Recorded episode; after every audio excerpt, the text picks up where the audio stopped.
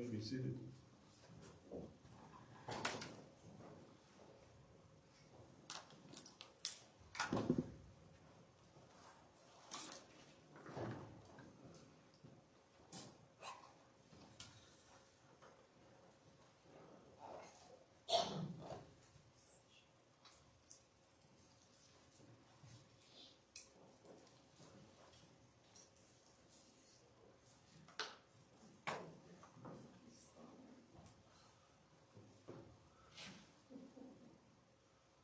Uh, thank you. Really glad, uh, again, thank you for uh, taking part uh, in our celebration today.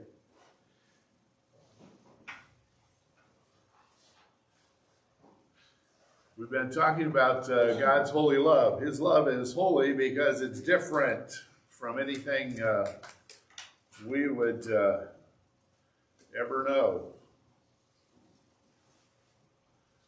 Uh, in this world, it is uh, it, his his love is inconceivable, unexplainable, uh, indescribable.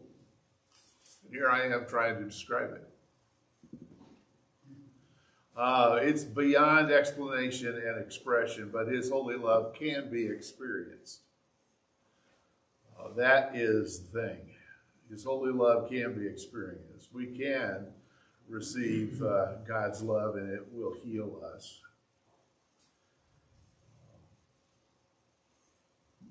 Amazing things happen when we experience His love.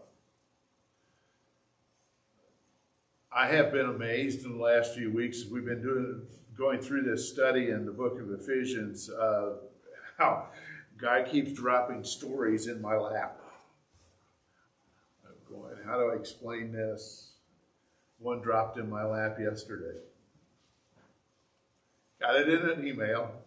Every, every Saturday we get, I receive an email um, from uh, devotional I receive. Every Saturday is a story about how God works in somebody's life. They call them Holy Spirit stories. And uh, this is from uh, a gal named Marin. She tells a story about uh, trauma, the lasting impact of trauma in her life, um, and uh, how God's love uh, is actually the power of God that changed her. Um, she says she had never really experienced trauma in her life until uh, just this last year, she said, had been really the hardest year of her life. She, they'd had financial problems, but on March 27th, some of you may remember, there was a, uh, a shooting at a church school, Covenant School in Nashville. Her two sons attended at that school, and they were there. They weren't hurt, but as you can imagine, it uh, was traumatizing to her and to their family. Um, long, lingering effects of trauma. She said uh, she hadn't really thought about it, uh, uh, those effects, except that uh, until just recently, uh, family members were coming to visit them. They were going through some very personal uh, problems and some some bad things had been happening in their lives. And she thought to herself, uh, they need to get away. They need a place to uh, to uh, to rejuvenate, to feel loved. And she said, "I don't have anything to give. Bucket is empty." And she says, It dawned on me I've been hiding for the last six months. I felt like a raw nerve. That was her words. I felt vulnerable like a raw nerve. Um,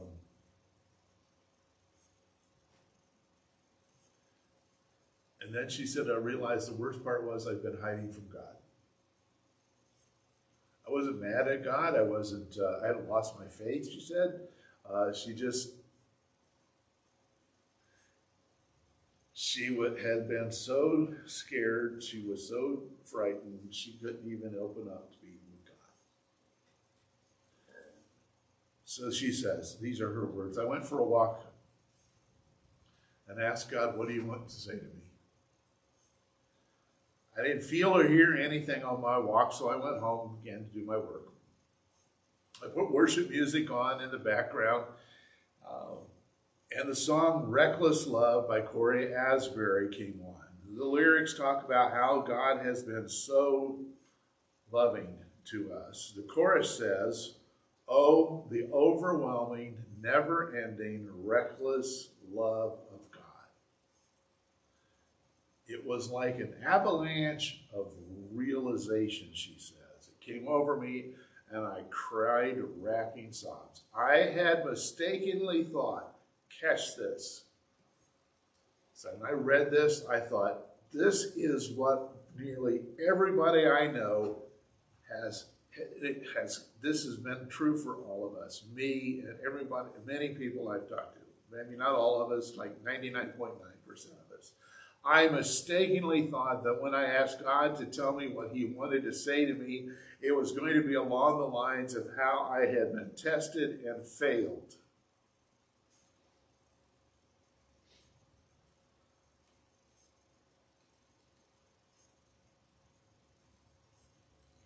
But what He told me was this simple yet so powerful. I see you. I love you. She concludes by saying, I felt like a little girl that he just wanted to love. Sometimes we forget how big and overwhelming and never ending that love is. Sometimes there is no answer to our deepest pains. Sometimes we just need to sit in God's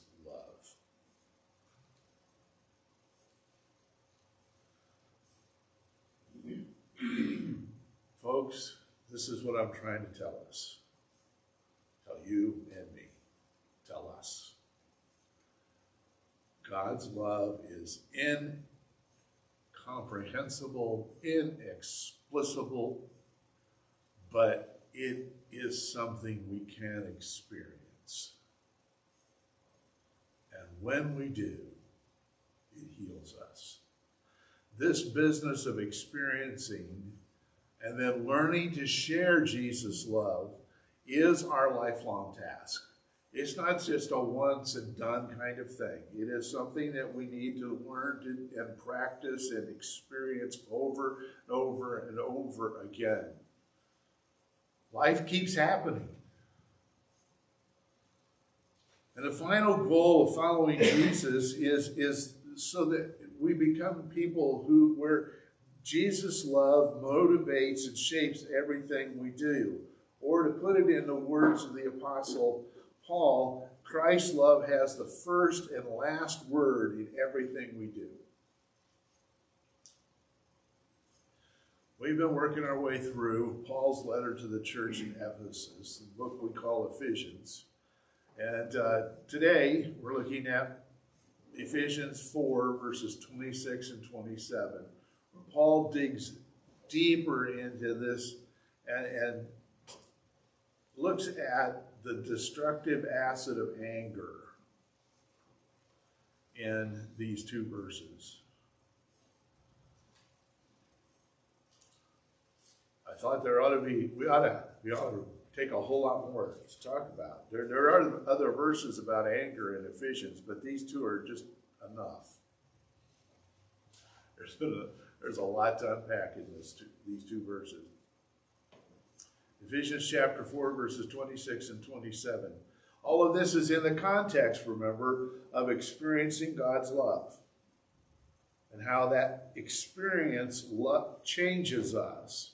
And a part of that, as part of that change, and we go and become more and more like Jesus, Paul says to us, In your anger, do not sin. Do not let the sun go down while you are still angry, and do not give the devil a foothold. I think what he's trying to tell us is that when anger is carried and nursed, it gives the spiritual forces of evil a particularly advantageous place to enter human relationships.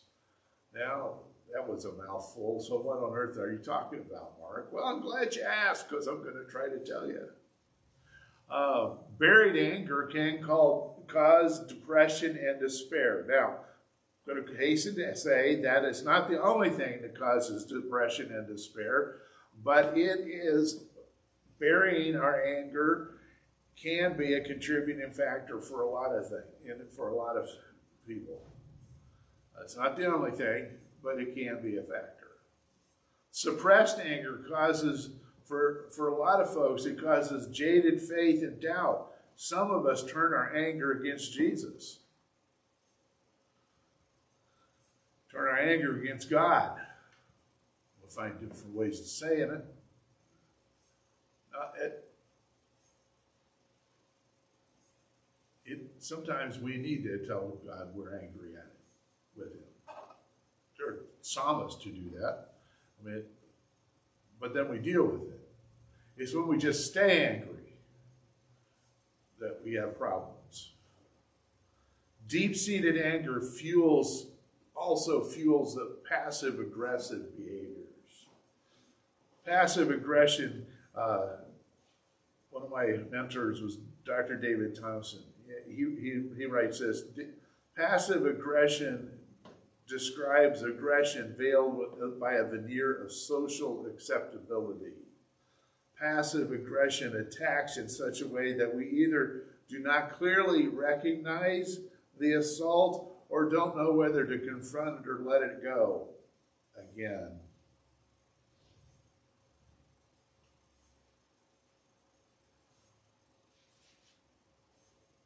He goes on to point out that the whole range of addictions are actually feeling disorders. They represent ways of coping with shame and abandonment and anger and rage. And here we have, right in the middle of this whole thing, Paul's talking about following Jesus and experiencing the love that God wants to give us, Paul warns us that unresolved anger opens the door for all the forces of evil to work destruction in our lives. When we let our unholy anger and evil work, anger work in our lives, we pay a terrible personal, relational, and physical price. So this brings up a vital question. If, if the forces of evil utilize anger as an opportunity to create havoc in our lives, and I think it's pretty obvious that uh, at least if, if there's not the forces of evil, anger in this world certainly creates enough havoc. What should we do with our anger? And here's what Paul says. This is the amazing thing. Paul says, experience anger in such a way that you stop sinning. in the process. Stop letting the sun go down on your anger, which opens the door for all that destructiveness enter in. He's saying we can experience anger and not be sinful, not be destructive, not be involved in evil. We can deal with anger quickly and completely. Wow.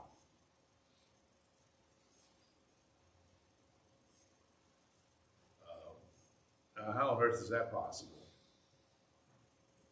I don't know about you, but I'd like to see some an example.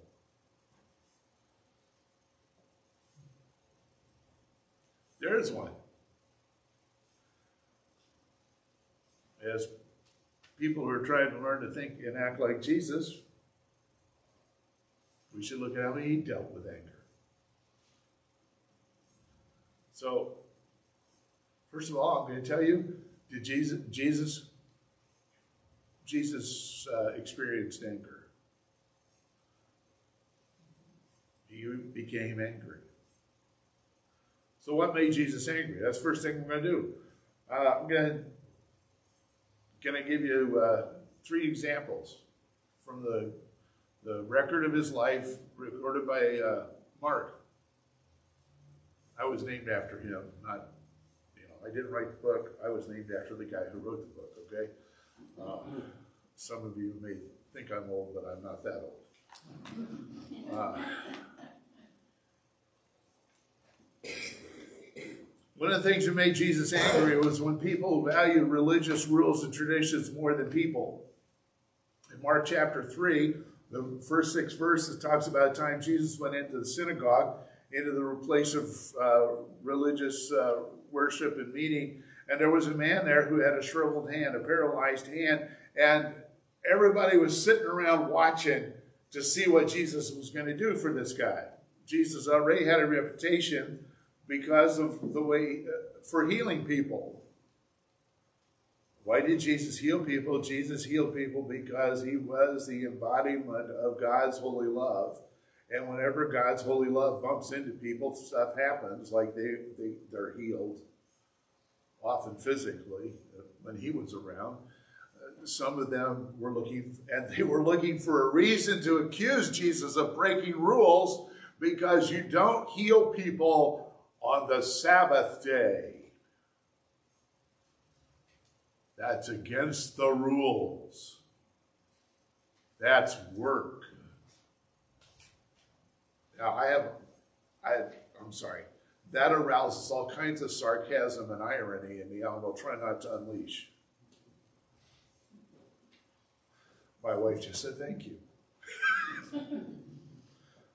so, Jesus knows what's going on. He can see these people watching him. He sees this man with a hand, and so he says to the man, Stand up here in front of everybody. Wouldn't you love that?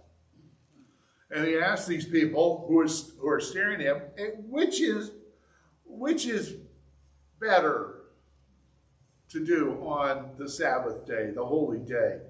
To do good or to evil? To kill some, or to save them?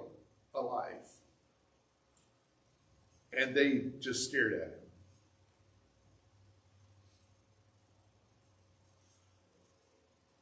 And this, these are the exact words that Mark uses. He looked around at them in anger and deeply distressed at their stubborn hearts. Said to the man, Stretch out your hand. He stretched out, was completely restored. And then these fine, upstanding religious leaders went out and began to plot how they might kill Jesus. Because he had the audacity to heal somebody in church on a Sunday. Well, actually, it was on a synagogue on the Sabbath day, but similar. He broke the religious rules. If you want to tick Jesus off, value religious rules more than people. Oh, that's not the only thing that ticked Jesus off. Mark chapter 10, uh, mistreating little children. People were bringing their children to Jesus for him to place his hands on them, to bless them, and the disciples said, Jesus is too busy for those kids. Get him out of here. Haynes paraphrase uh, Jesus found out what was going on and he was indignant. I love that. That's a real fancy English word for ticked off. Well, the other words we use, but we don't use them in church. Um, and he said, "Let the let the uh, let the children come to me." And he said, "This is what the kingdom is like." And uh, he took them in his arms. He blessed them. In Mark chapter 11, the very next chapter, he goes into the temple. He was angry because they were people were using people's desire to be close to God to become rich and powerful. He entered the temple. The temple courts that had been set aside for Gentiles, non Jewish people, to pray had actually been turned into a supermarket. Now, it was a practical thing. People were traveling from all over the world to come to worship God in the temple. It was really impractical to bring a sacrifice with you and to bring all kinds of stuff with it that you needed. So you needed to buy it. When you got there, you might as well buy it right there on the temple grounds. And it's a the Gentiles really, really didn't need to come and pray. This is a Jewish temple. I mean, and so he was angry and he said, You've turned the house of prayer for all nations into a den of thieves and grabbed a piece of rope and cleared the place. Now, this is what I think is really awesome. There were armed soldiers there, and they were scared of a carpenter with a piece of rope. Soldiers with shields and armor and spears and swords stayed out of the way of a carpenter with a piece of rope. He must have been pretty impressive. That's all I'm saying. So, what did Jesus do with his anger? Well, in the first time, the first thing we talked about, first example, he healed somebody, even though the people around him didn't want him to. The second time, the second story we looked at, second example, he intervened in, on behalf of the little people, the little children, and blessed them. And he committed to helping his disciples learn, even though they had blown it. It's not like you know, he just, hey, hey guys, that's not the way we do things in my kingdom. Little people are important. Let me show you. And he acted passionately to include all kinds of people in God's family. You see, in Jesus, we can see that love and anger, love for people and anger sometimes are inseparable. The heart of persons whose feelings, anger, and all are redeemed by the grace of God and His mind renewing Spirit. Sometimes these two things go together.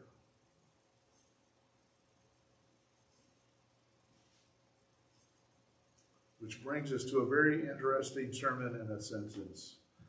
Jesus' holy love holds hands with his holy anger. Now, this brings us uh, like face to face with some falsehoods about anger that saturate our culture, both inside and outside the church walls. Um, if we're going to follow Jesus, we're going to have to reject the, all these falsehoods. We've talked about this a little bit already. Uh, and even when the falsehoods are inside the church. Uh, so I'm, these are just a sample. This is a quick sample of some of the lies that, that about anger that we need to, to denounce. First lie is that angry acts don't hurt people. Unholy, angry acts don't really hurt people.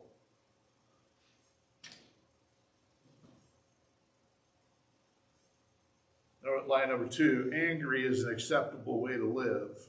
After all, I'm Irish or German or whatever. We got our excuses. Number, uh, line number three violence solves problems.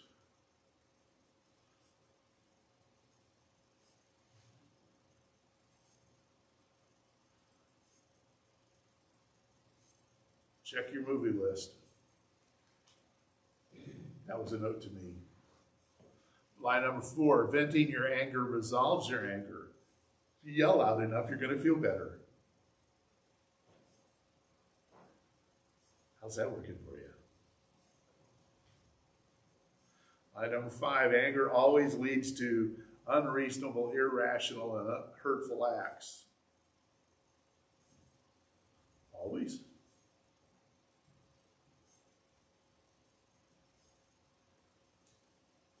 Jesus to heal somebody. The Jesus to bless little children.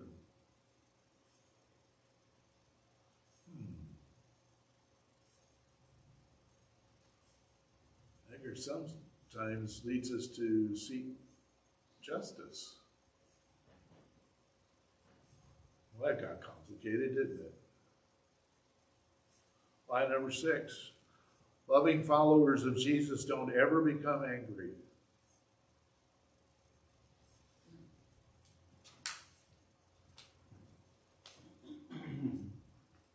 Never.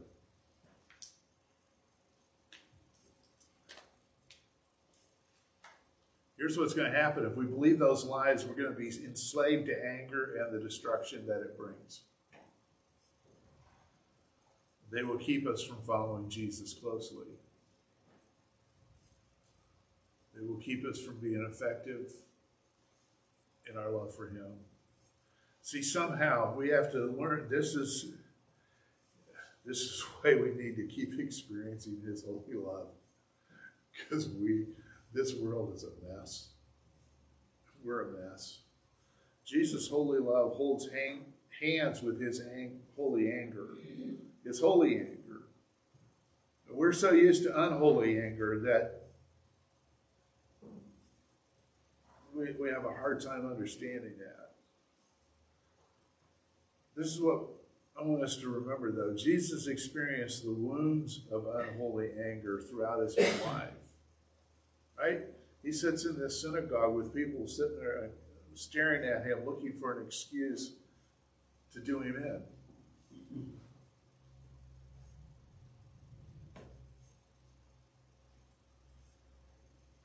He all kinds of people angry with him.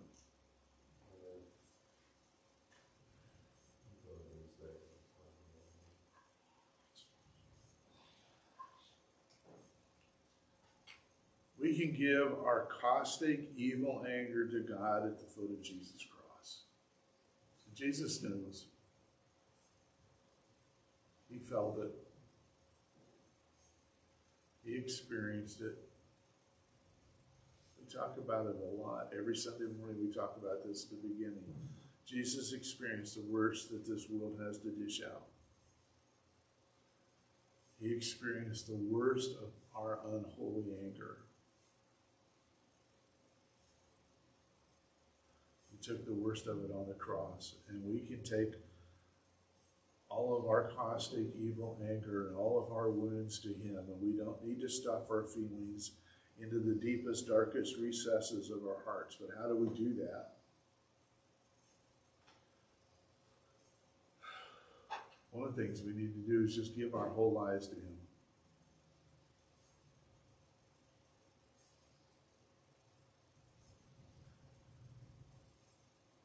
The time. I'm sure if you, we were able to talk to Marin, the gal whose story I shared at the beginning, if we were able to talk to her and said, had you ever given your life to, to Jesus? She would say, oh, of course. Many times. But then there was a six month gap where I hid from God. She told us that. We need to give our lives to God over and over and over again as a response to his love. Here I am. I'm yours. We need to confess our anger. Make no excuses. Blame no one. It's not their fault. Mean, I'm not saying they didn't do anything. I'm saying my anger is my anger. I'm angry. Simply admit you're angry. God cannot heal what we conceal.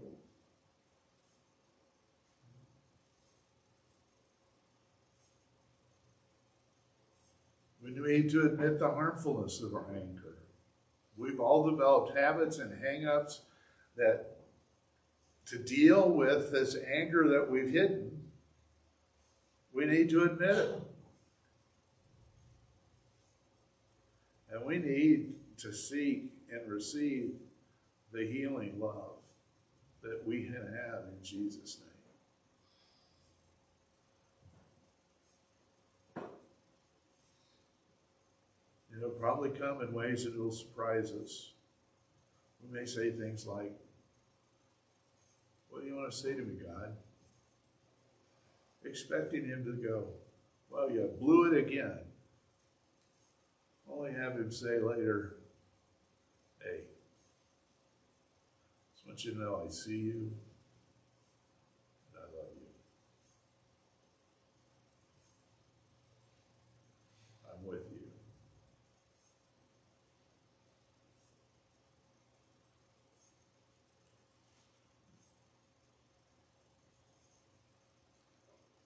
This morning we're going to celebrate communion. Communion is a great way for us to remind ourselves what Jesus did for us at the cross. And as a part of preparing for that, I want us to sing I Surrender All. Just a way of giving our lives to Jesus again. I surrender all. All to Jesus. I invite you to give your life to Him hold nothing back.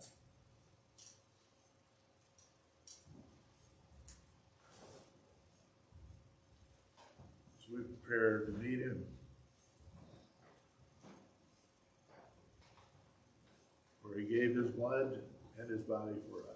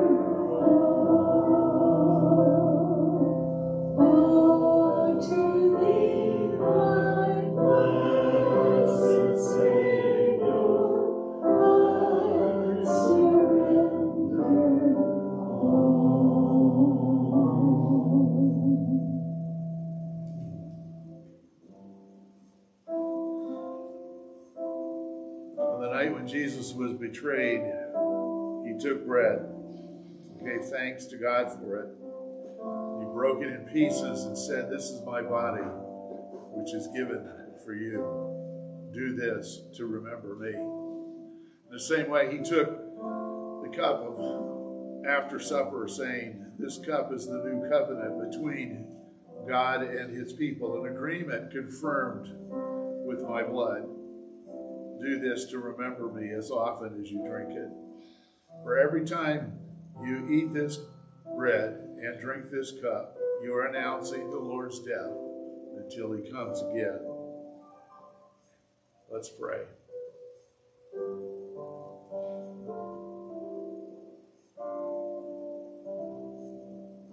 Come, Holy Spirit. We need you.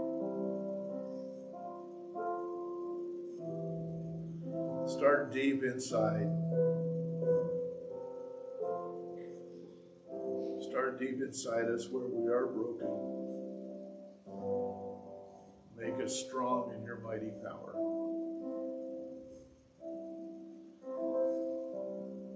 Make room for Jesus, our King, to come and make his home in us.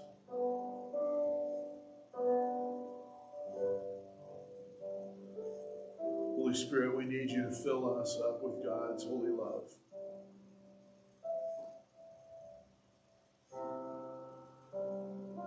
Fill us until every wound is healed.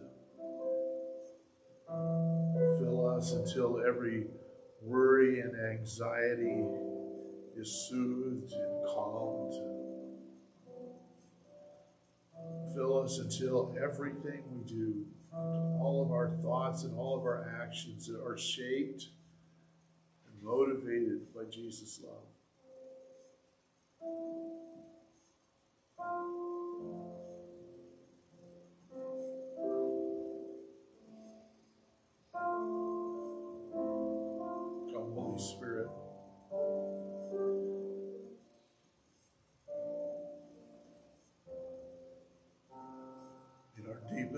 Darkest moments.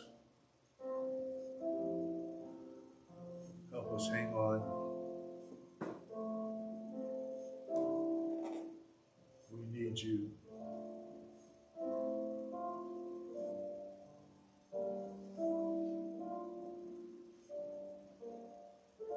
I invite you to take the piece of bread.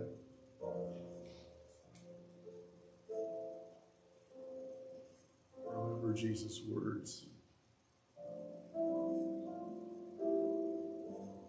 This bread reminds us that his body was broken for us.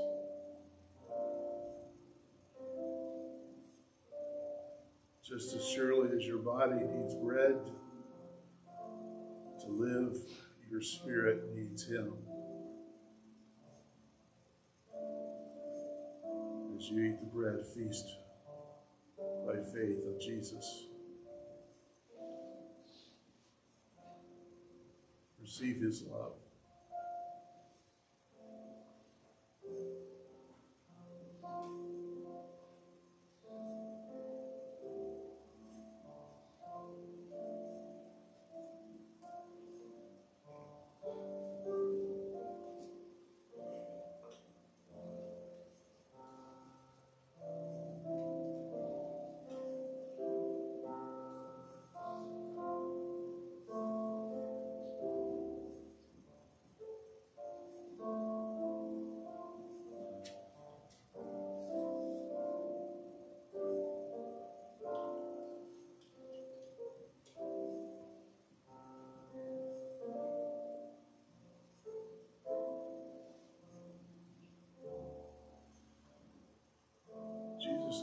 Blood for us. Blood does amazing things in our bodies, washes away poisons, brings nourishment life.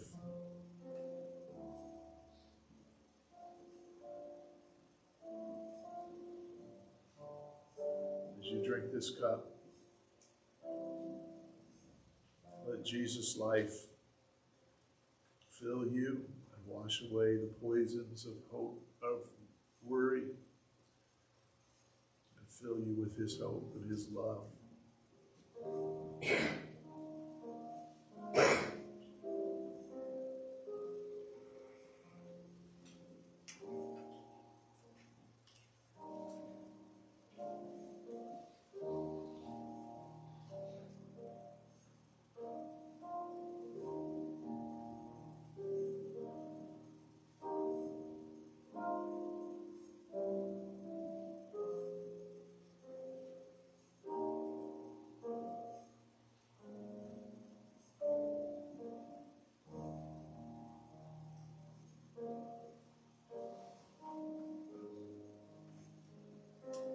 This is my prayer for you, for everybody you interact with.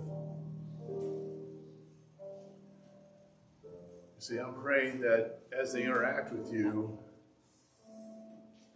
Jesus' love will flow through you. But for that to happen, you have to experience it. So may you experience the love of Jesus, though it is too great to understand fully. Then you will be made complete with all the fullness of life and power that comes from God.